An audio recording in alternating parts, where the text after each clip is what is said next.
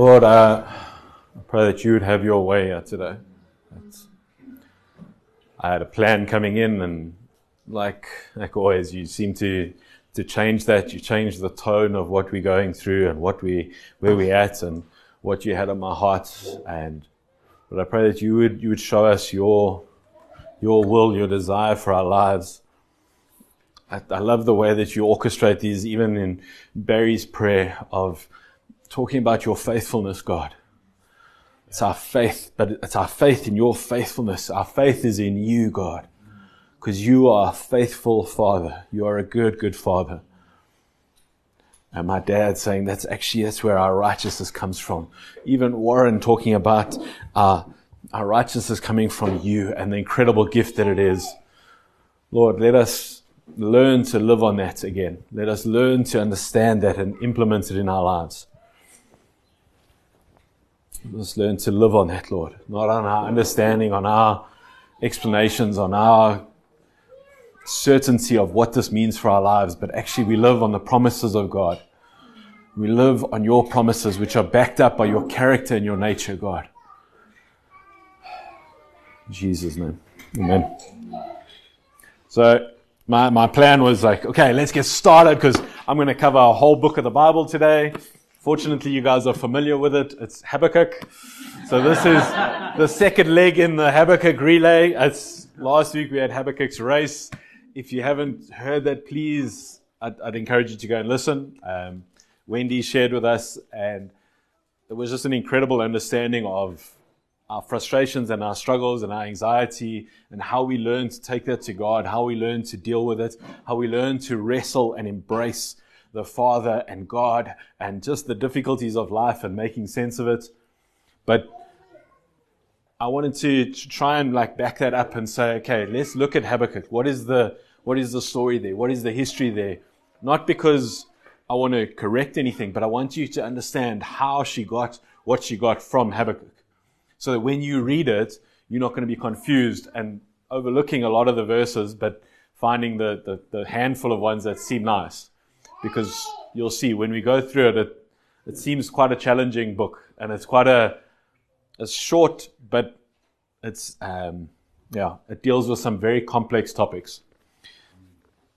So, if you're there, Habakkuk one, the oracle that Habakkuk the prophet received. Just for some context, this is actually written in one of the, the worst times of Israel's life. It's when they were supposed to be the people of God. They're supposed to be a nation that declares how good it is to follow God. And if you live in His ways, this is what it looks like. They're supposed to be the salt and the light of the world, just like we are.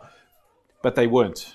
This has gotten to a point where, like, the king is, he's got slaves. He's, he's leading life in all of the worst ways to the point where there's potentially even like child sacrifice, what he's talking about. And it is amazing to see that in the midst of this context, this is what Habakkuk is talking about. He's looking around, and we might be complaining about the state of the world, but he's looking and saying, This is the state of your people, God. You've chosen these people, and look at what it's like. It's like us looking, and what is the state of the church at the moment? What is the state of our church at the moment? Are we longing to see, actually, can you bring transformation here? So Habakkuk says, How long, O Lord, must I call for help, but you do not listen? Or cry out to you violence, but you do not save? Why do you make me look at injustice? Why do you tolerate wrong? Destruction and violence are before me. There is strife and conflict abounds. Therefore the law is paralyzed and justice never prevails. The wicked hem in the righteous so that justice is perverted. We, we, we all have our own frustrations and we, we want to take that to God and say, How long, O Lord? But Habakkuk is doing that and he's saying, How long, O Lord, are you going to let the, the wicked prosper? How long are you going to let this go the way that it is? We're supposed to have rights. We're supposed to have justice. We're supposed to have this incredible picture of who the people of God can be. And he's saying, But it's not that. So he, he takes it to God and he actually says, How long, O Lord? He takes his complaint, he takes his frustration. I know we all have our frustration, we all have our problems, but do we take them to God? Or do we go looking everywhere else for a solution? Do we go to every other form of entertainment, every other form of satisfaction for this, every other answer? We want to go to medicine. We want to go to psychologists. We want to go to, I don't know, a different job or a different church or a different country to run away. We want to solve the problems that we see. But actually, the instruction here and the, the challenge of a person of faith is can you take your problems to God? Regardless of what the, the, the answer is going to be. Because this book is a conversation basically between Habakkuk and God. And he takes his complaint and then he gets a response. And he takes his complaint and he gets a response. And he might not, and I, you'll understand why, he's not that happy about God's response. Because he said, How long, O Lord? Aren't you going to come and save your people? Look at the nations and watch and be utterly amazed. This is God's answer. For I am going to do something in your days that you would not believe, even if you were told. We love that verse. We love quoting. It's like God's going to do a work in our days that you wouldn't even believe. I am raising up the Babylonians, that ruthless and impetuous people who will sweep across the whole earth to seize dwelling place not their own. They are feared and dreaded people. They are law to themselves and promote their own honor. Their horses are swifter than leopards, fiercer than wolves at dusk.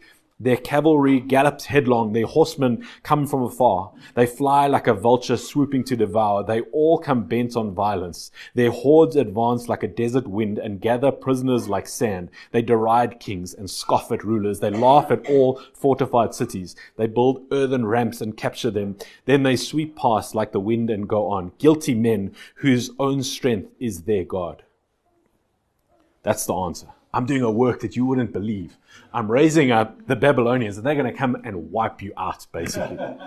it's like, ah, God, that's not the answer we kind of wanted. We, we, your people, we, we the church. It's like, don't worry, I'm raising up judgment that's actually going to come against you. And he's like, how can you do that? Because he's, he's so passionate about his own people being holy and pure and righteous we, we talk, we're going to go on to judgment in the Sermon on the Mount next. And he's saying, like, actually, you need to get the log out of your own eye before you try and sort out the world. Because we can look and we point fingers at the government and say, You're so corrupt. How are your taxes? You're so corrupt. How are you doing in your life? We look at other people, it's like, How can they live like that? And they're sleeping around and they're doing this. And it's like, Ah, oh, but don't we do some of the same thing in the church? And the, the prayer and the desire of our heart should actually be God, start with us, purify us, so that we can be salt and light, so that we can be who we are called to be. And not out of a works aspect, but it's actually God wants to give us a way of life that we can represent Him well to the world. We can represent Him well of what it means to actually be transformed from the inside out so we can display something to the world we learned something at 3CI was actually what's the worst thing, or the one thing worse than an interrupting father is a father who doesn't interrupt. When you see your kids playing and they're wrestling and they're doing stuff like incredibly naughty stuff, the, the father that doesn't care, that is not loving, just lets them get away with it. But the father that cares gets involved and brings discipline. I was reminded of a story where man, growing up, I never got away with anything. it sucked. Uh, either I was really bad at doing stuff that was wrong, but I felt like I did it exactly the same as my friends, and I didn't get away with it. They did. We went on an incredible church camp, you know, those church youth camps, and we took some um, interesting beverages along with us, which wasn't quite according to the youth camp's plans, but this truth kind of came out. And I was the one that got taken off of the camp, and my parents came and picked me up, and they sorted this out. Everybody else got away with it. They even like kept the stuff, and they stayed there for the rest of the camp and had fun. And that wasn't the only time. It's like it seemed like any time I did something wrong, I was caught. And there was the incredible grace of God watching over me. That anytime I tried to like step out of line, and I mean, I managed to step out of line a lot after that and still do, unfortunately. But God never let me go further than what like I could almost handle. And He constantly brought discipline in my life. And I, I look back on it now and I would just say, Thank you, God. And so it's like, can we look at the discipline of God? As actually, He's an interrupting Father, yet He cares about you. Even if it seems like the Babylonians are coming. But Habakkuk replies, Oh Lord, are you not from everlasting? My God, my Holy One, we will not die. O Lord, you have appointed them to execute judgment. O rock, you have ordained them to punish. Your eyes are too pure to look on evil. You cannot tolerate wrong. Why then do you tolerate the treacherous? Why are you silent with, while the wicked swallow up more, or those more righteous than themselves? You have made men like fish in the sea, like sea creatures that have no ruler. The wicked foe pulls all of them up with his hooks. He catches them in his net. He gathers them up in his dragnets. So he rejoices and is glad. Therefore he sacrifices to his net and burns incense to his dragnets. For by his net he lives in luxury and enjoys the choicest food. Is he to keep an empty, on emptying his net, destroying nations without mercy? I will stand at my watch and station myself on the ramparts. I will look to see what he will say to me and what answer I am to give to this complaint. Habakkuk goes back to God and he's like, I, I know you're bringing judgment, but surely you can't let this go on like to the nth degree. You are too pure to look on the evil, even the evil that is being used to judge what's also evil. God's using one set of sinners to judge another set of sinners. It's like he's raising up the Babylonians that are worse in their actions. and God doesn't justify that. But God's amazing that he uses sin. He uses brokenness to actually bring himself glory. The ultimate expression of that is actually the crucifixion, where it was sinful what those guys were doing. Yet it was God's plan from like the creation. And God somehow uses that to bring glory. So in our lives, sometimes it may seem like our boss or somebody else, somebody's getting away with evil. And we look and say, how long, oh Lord, surely that can't be. Surely you too pure to look on this. Surely this can't be the way that the world should be. And it's like, actually, I'm going to set myself up because I know who you are, God. But life doesn't seem to be matching with my reality of who I, I believe God to be.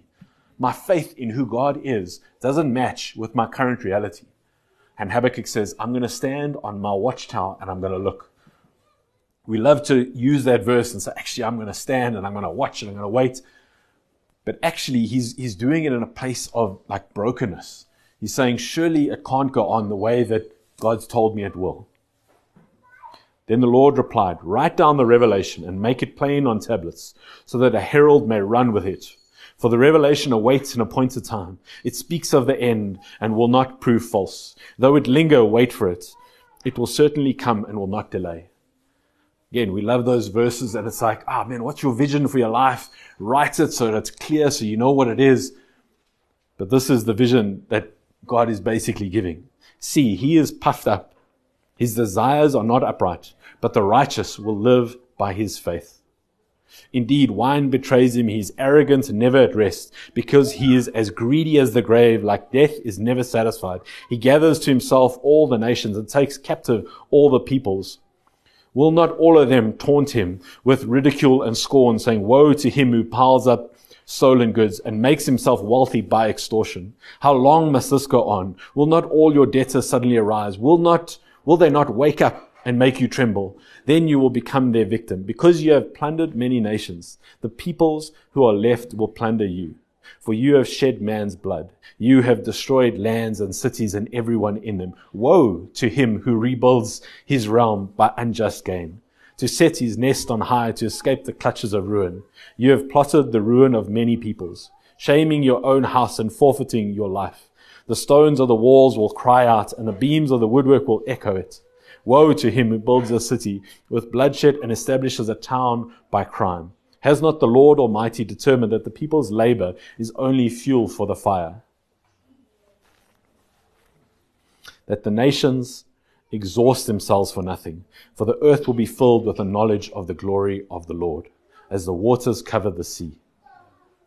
This vision is actually that the way of the wicked will like lead to destruction, but it's going to seem like it's actually successful at times. This is describing the way of the world. It's saying there's the righteous will live by faith, but actually there's, there's ways of the wicked and they create like empires for themselves and they try and build this up and they set themselves up as if they're like these eagles building a nest and it's nations that are building strongholds and it seems to prosper then it, but then it leads to destruction. And in the midst of this, God drops this, for the earth will be filled with the knowledge of the glory of the Lord. Woe to him who gives drink to his neighbors, pouring it from the wineskin till they are drunk, so that he can gaze on their naked bodies. You will be filled with a shame instead of glory. Now it is your turn. Drink and be exposed. The cup from the Lord's right hand is coming around to you, and disgrace will cover your glory. The violence you have done to Lebanon will overwhelm you, and your destruction of animals will terrify you. For you have shed man's blood. You have destroyed land and cities and everyone in them. Of what value is an idol, since a man has carved it, or an image that teaches lies? For he who makes it trusts in his own creation. He makes idols that cannot speak. Woe to him who says to wood, come to life, or to lifeless stone, wake up. Can it give guidance? It is covered with gold and silver. There is no breath in it. But the Lord is in his holy temple. Let all the earth be silent before him. This is almost like the, the complete opposite of the Beatitudes, where Jesus says, Blessed are the peacemakers, blessed are those that are hungry, hungry and thirsty for righteousness. This is like a woe to the ways of the world. Woe to those who trust in their drunkenness. Woe to those who trust in their greed. Woe to those who build their life upon that. Because even if you are successful, that is the judgment of God. If you are greedy, the worst thing you can actually have is success because it will never satisfy. If you are longing for that, like whatever your idol is, even if you get it, it doesn't satisfy. It's like to, we, we crying out, God, help me with my anxiety. But to be free of our anxiety, we actually have to be free of our idolatry. It sounds intense, but actually, we're longing for peace. Lord, I just want enough finances to be secure. How much is enough? Just a little bit more. Just a little bit more. You'll never be satisfied if your security is based in earthly things. The reality is the only thing that provides us with that security is faith in the faithfulness of God, in His promises. Anything short of that is an idol that we've crafted and made ourselves, and then we bow down before it. It's as crude as saying, like, man, he makes an idol out of the wood that he's chopped down. Half of it he throws onto the fire. The other one he creates a God and he worships it. And we laugh at somebody who do that. And yet we do the same with our careers or our relationships or our finances or our pleasure, whatever that is we're seeking. Like whatever we're looking and saying, how long, O Lord, is probably, it's either pointing a, a finger at where our idolatry is or it is the righteousness of God. If we're longing for the church to be the church and for us to be the righteousness of God displaying it to the world, if that's your longing, then I think there's a righteous yearning. But anything short of that, it's like, how long, O oh Lord, do I have to suffer with this illness? It's like we, we're looking for life to satisfy everything we want. How long, O oh Lord, until my family is exactly what it should be, and then I'll be happy. I, don't think you're going to get there because we're looking for earthly things to satisfy an eternal longing. So that's the vision that God gives Habakkuk.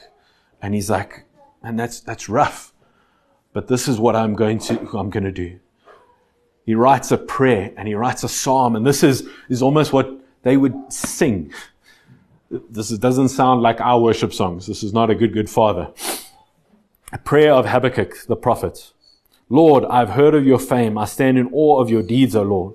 Renew them in our day. In our time, make them known. In wrath, remember mercy. God came from Teman the Holy One from Mount Paran. His glory covered the heavens and his praise filled the earth. His splendor was like the sunrise. Rays flashed from his hand where his power was hidden. Plague went before him. Pestilence followed his steps. He stood and shook the earth. He looked and made the nations tremble. The ancient mountains crumbled and the age-old hills collapsed. His ways are eternal. I saw the tents of Cushan in distress and dwellings of Midian in anguish. Were you angry with the rivers, O Lord? Was your wrath against the streams? Did you rage against the sea when you rode with your horses? And your victorious chariots, you uncovered your bow. You called for many arrows. You split the earth with rivers. The mountains saw you and writhed.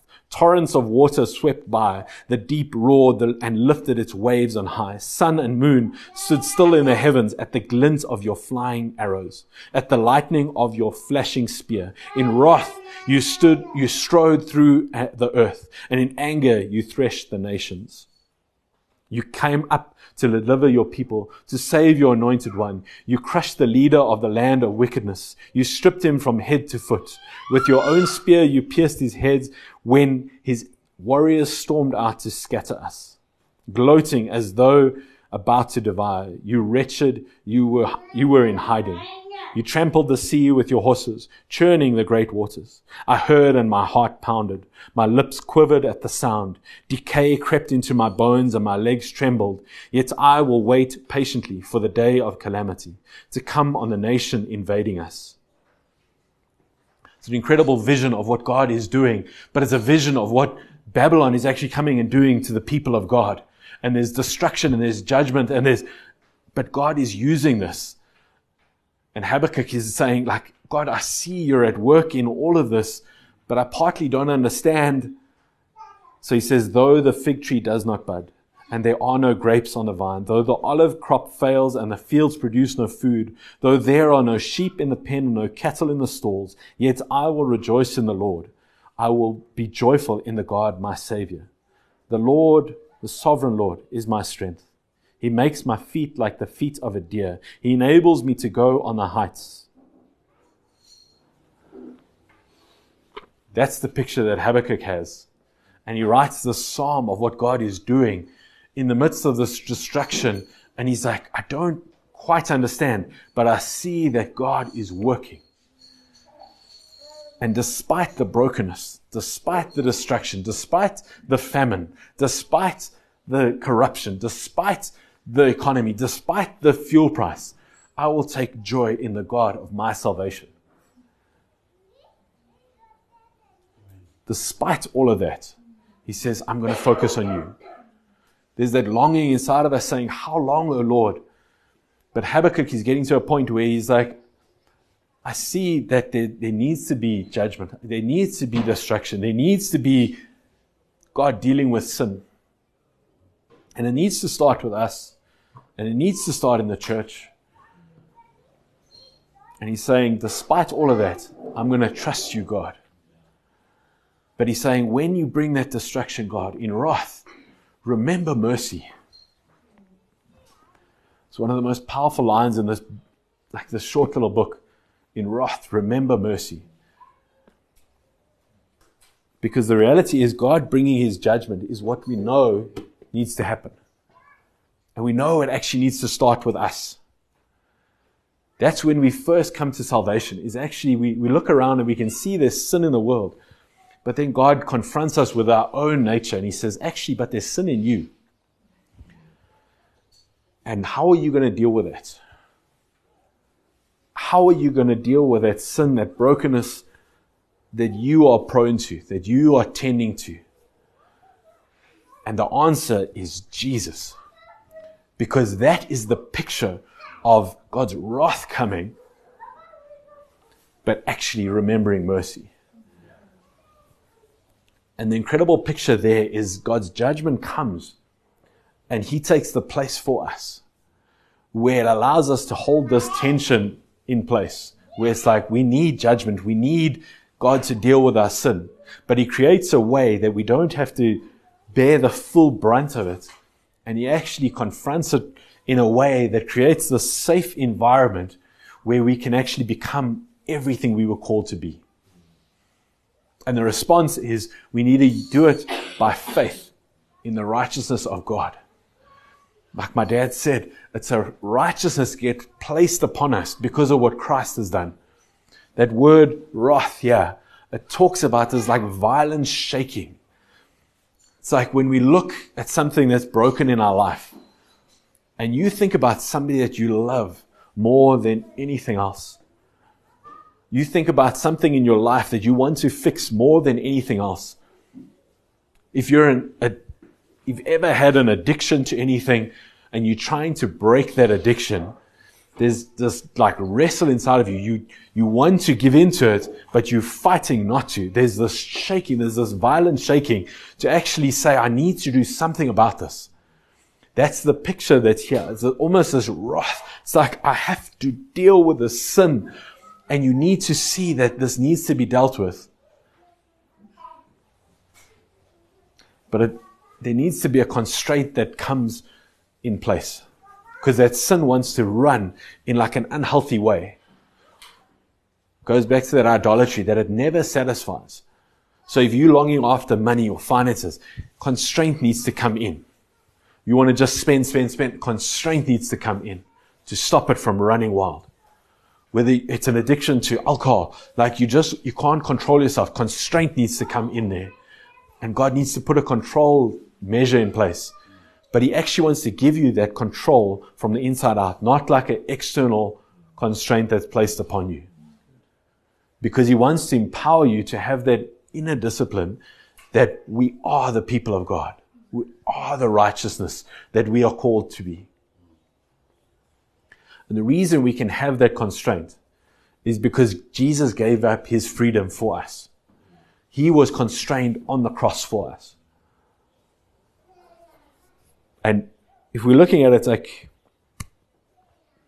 we love to have the, our stories, our books, our sermons, everything like tries to build up to the end where it's like it kind of builds up to this incredible crescendo at the end. That's how we are used to stories being told in the Western world. The Hebraic like way of doing it, the Jewish way of doing it was actually the pinnacle was at the center of the story. So there was a building up to the story and then you would have the center points and then you'd have the outworking of it. And that's actually what happens here in Habakkuk. Because the center of the book, like the primary verse is actually the just will live by faith. The righteous will live by faith. That verse gets quoted three times in the New Testament. Gets quoted in Romans 1:17, Galatians 3:11, and Hebrews 10:38. Three of the most like profound, uh, partly just three of my favorite books in the Bible because it talks about, you can look at it, the just shall live by faith. In Romans, it talks about how we are justified by what Christ has done, setting us completely free. Warren didn't know that this is what we were preaching on, but it, Romans is the, like the entire book is almost the, exposition of this verse, the just shall live by faith, because that's the gospel. The good news is that actually we live in this broken world of saying, how long, O Lord, by faith in God's faithfulness. And that's what justifies us with God. It's what like declares that we are right with God. The, crescendo of like Romans is actually there is therefore now no condemnation for those who are in Christ Jesus. There's nothing you can do to undo what God has done for you. You are free. You are chosen. You are loved. You are son and daughter of God. That's what God tries to come and declare over us. You are just. The just shall live. In Galatians, it talks about how we are called to live. Not only are you set free, not only we don't go back to a set of rules. In Galatians, there's a temptation for the people to go back to the law of give me the right and wrong, give me what I'm supposed to do, and I'll do the right thing so that my life will go the way that I want it to go, God. I'll do the right thing. You play your part. Then I'll have the life that I want. God doesn't want to work like that. He wants to change us from the inside out. He's given us the spirit so that we can live. The just shall live. We're not called to just survive. We're not called to obey the rules so we'll have a good life. We're not called, He wants to actually transform our hearts and give us the spirit inside of us that's why we cry out. So we are in anguish so that Christ may be formed in you. So that Christ can actually be formed in us. He doesn't want to just get us to do the good Christian thing. It's like, okay, I'll give my tithe and I'll go to church on a Sunday so that my life will be okay. He wants to transform you from the inside out so that you can become a brand new person. Set free from everything that held you back in the past. You don't realize the purpose that God actually has for your life. Because He wants to create in you a son and daughter of God. C.S. Lewis uses this analogy where we know that God is trying to, he, he, comes and he moves into our heart. We've got this nice little picture, but then he starts breaking out walls. And you're like, what are you doing? No, I like that. that no, no, no. You don't know what I'm building you into. We've got this nice little picture of, ah, I'll just be this tiny little cottage. I'll try and be this tiny little home. He's like, no, I want to make you into a mansion that is worthy of housing my spirit because that is what the potential is that's locked up inside of you. And the just shall live. That's how we get to live. With the Spirit inside of us overflowing with the fruit of the Spirit, with love and joy and peace and patience and kindness and goodness and gentleness and self-control and faithfulness. Actually, He turns us in from people that trust God's faith and faithfulness into people that can actually be faithful where we're faithful husbands and wives, and we're faithful friends, we can be relied upon. That I know that actually I can rely upon my friends here. They're encouraging, believing brothers and friends, and they become people that actually I can rely upon them. No matter what, when something goes wrong, we can do this together and we can learn to rely on each other as a church and as a community. The last one, he quotes it in Hebrews, where it's actually, we have all confidence to enter into the most holy place. In the Jewish temple, you had the Holy of Holies, where nobody except for the great high priest once a year could go in to meet with God. And because of what Jesus has done, and because of this verse, the righteous shall live by faith, we have confidence to actually meet with God. Do we understand the incredible privilege that is? We have the privilege and the confidence to meet with God because it's not based on how you did.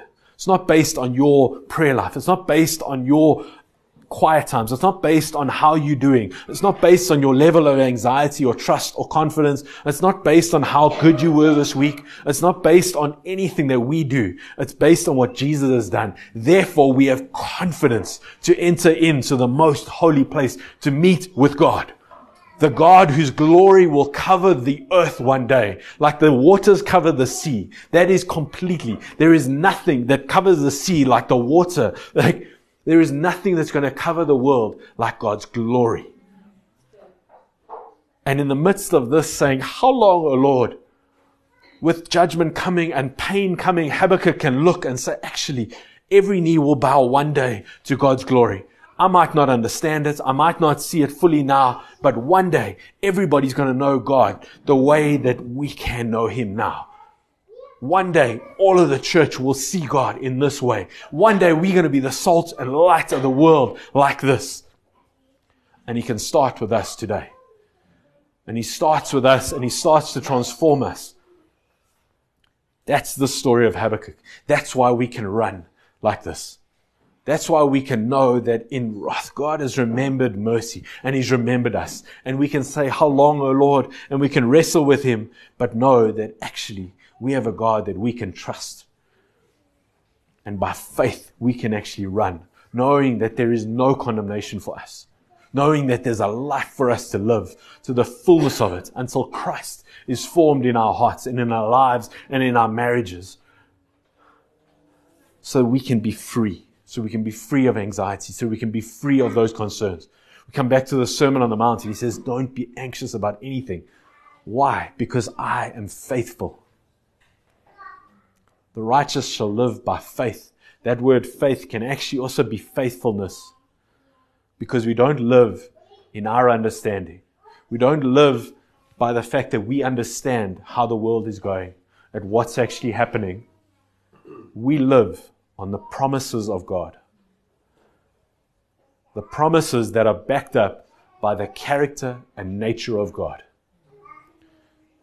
When God is asked, like, show me who you are, show me your glory, he says, This is my name in Exodus 34. The Lord, the Lord, gracious, compassionate, slow to anger, abounding in steadfast love, maintaining love to thousands, forgiving wickedness, repentance, like, and sin. Like, that's the God that we serve. But he doesn't, rem- doesn't forget our sin. He still brings justice. Any time where you've been wronged or hurt or sinned against, God does not overlook that sin apart from Christ. So he's going to bring justice. You don't have to bring justice. You don't have to bring forgive, like vengeance. You can actually forgive and you can entrust that to God because he is faithful. So we live on the promises of God that are backed up by God's whose character and nature can be trusted. Lord, I want to thank you for this challenging but incredibly powerful book of the Bible. Thank you for Habakkuk, a man who wrestled with you and wrote down his concerns, wrote down his private interactions with you so that we can be benefiting from it thousands of years later, Lord. Thank you that you are creating a community here that is trusting your faithfulness. Thank you that it is your constraint that has set us free, Lord. I pray as we take communion now, Lord, that you would remind us again that the reason we can actually be free is because of your constraint. The reason we can live is because of your death. The reason we can be everything and live into the fullness of what you have for us is because you died. The reason we can live in the palace, we can look forward to heaven is because you gave up heaven and you came down and you suffered for us, Lord.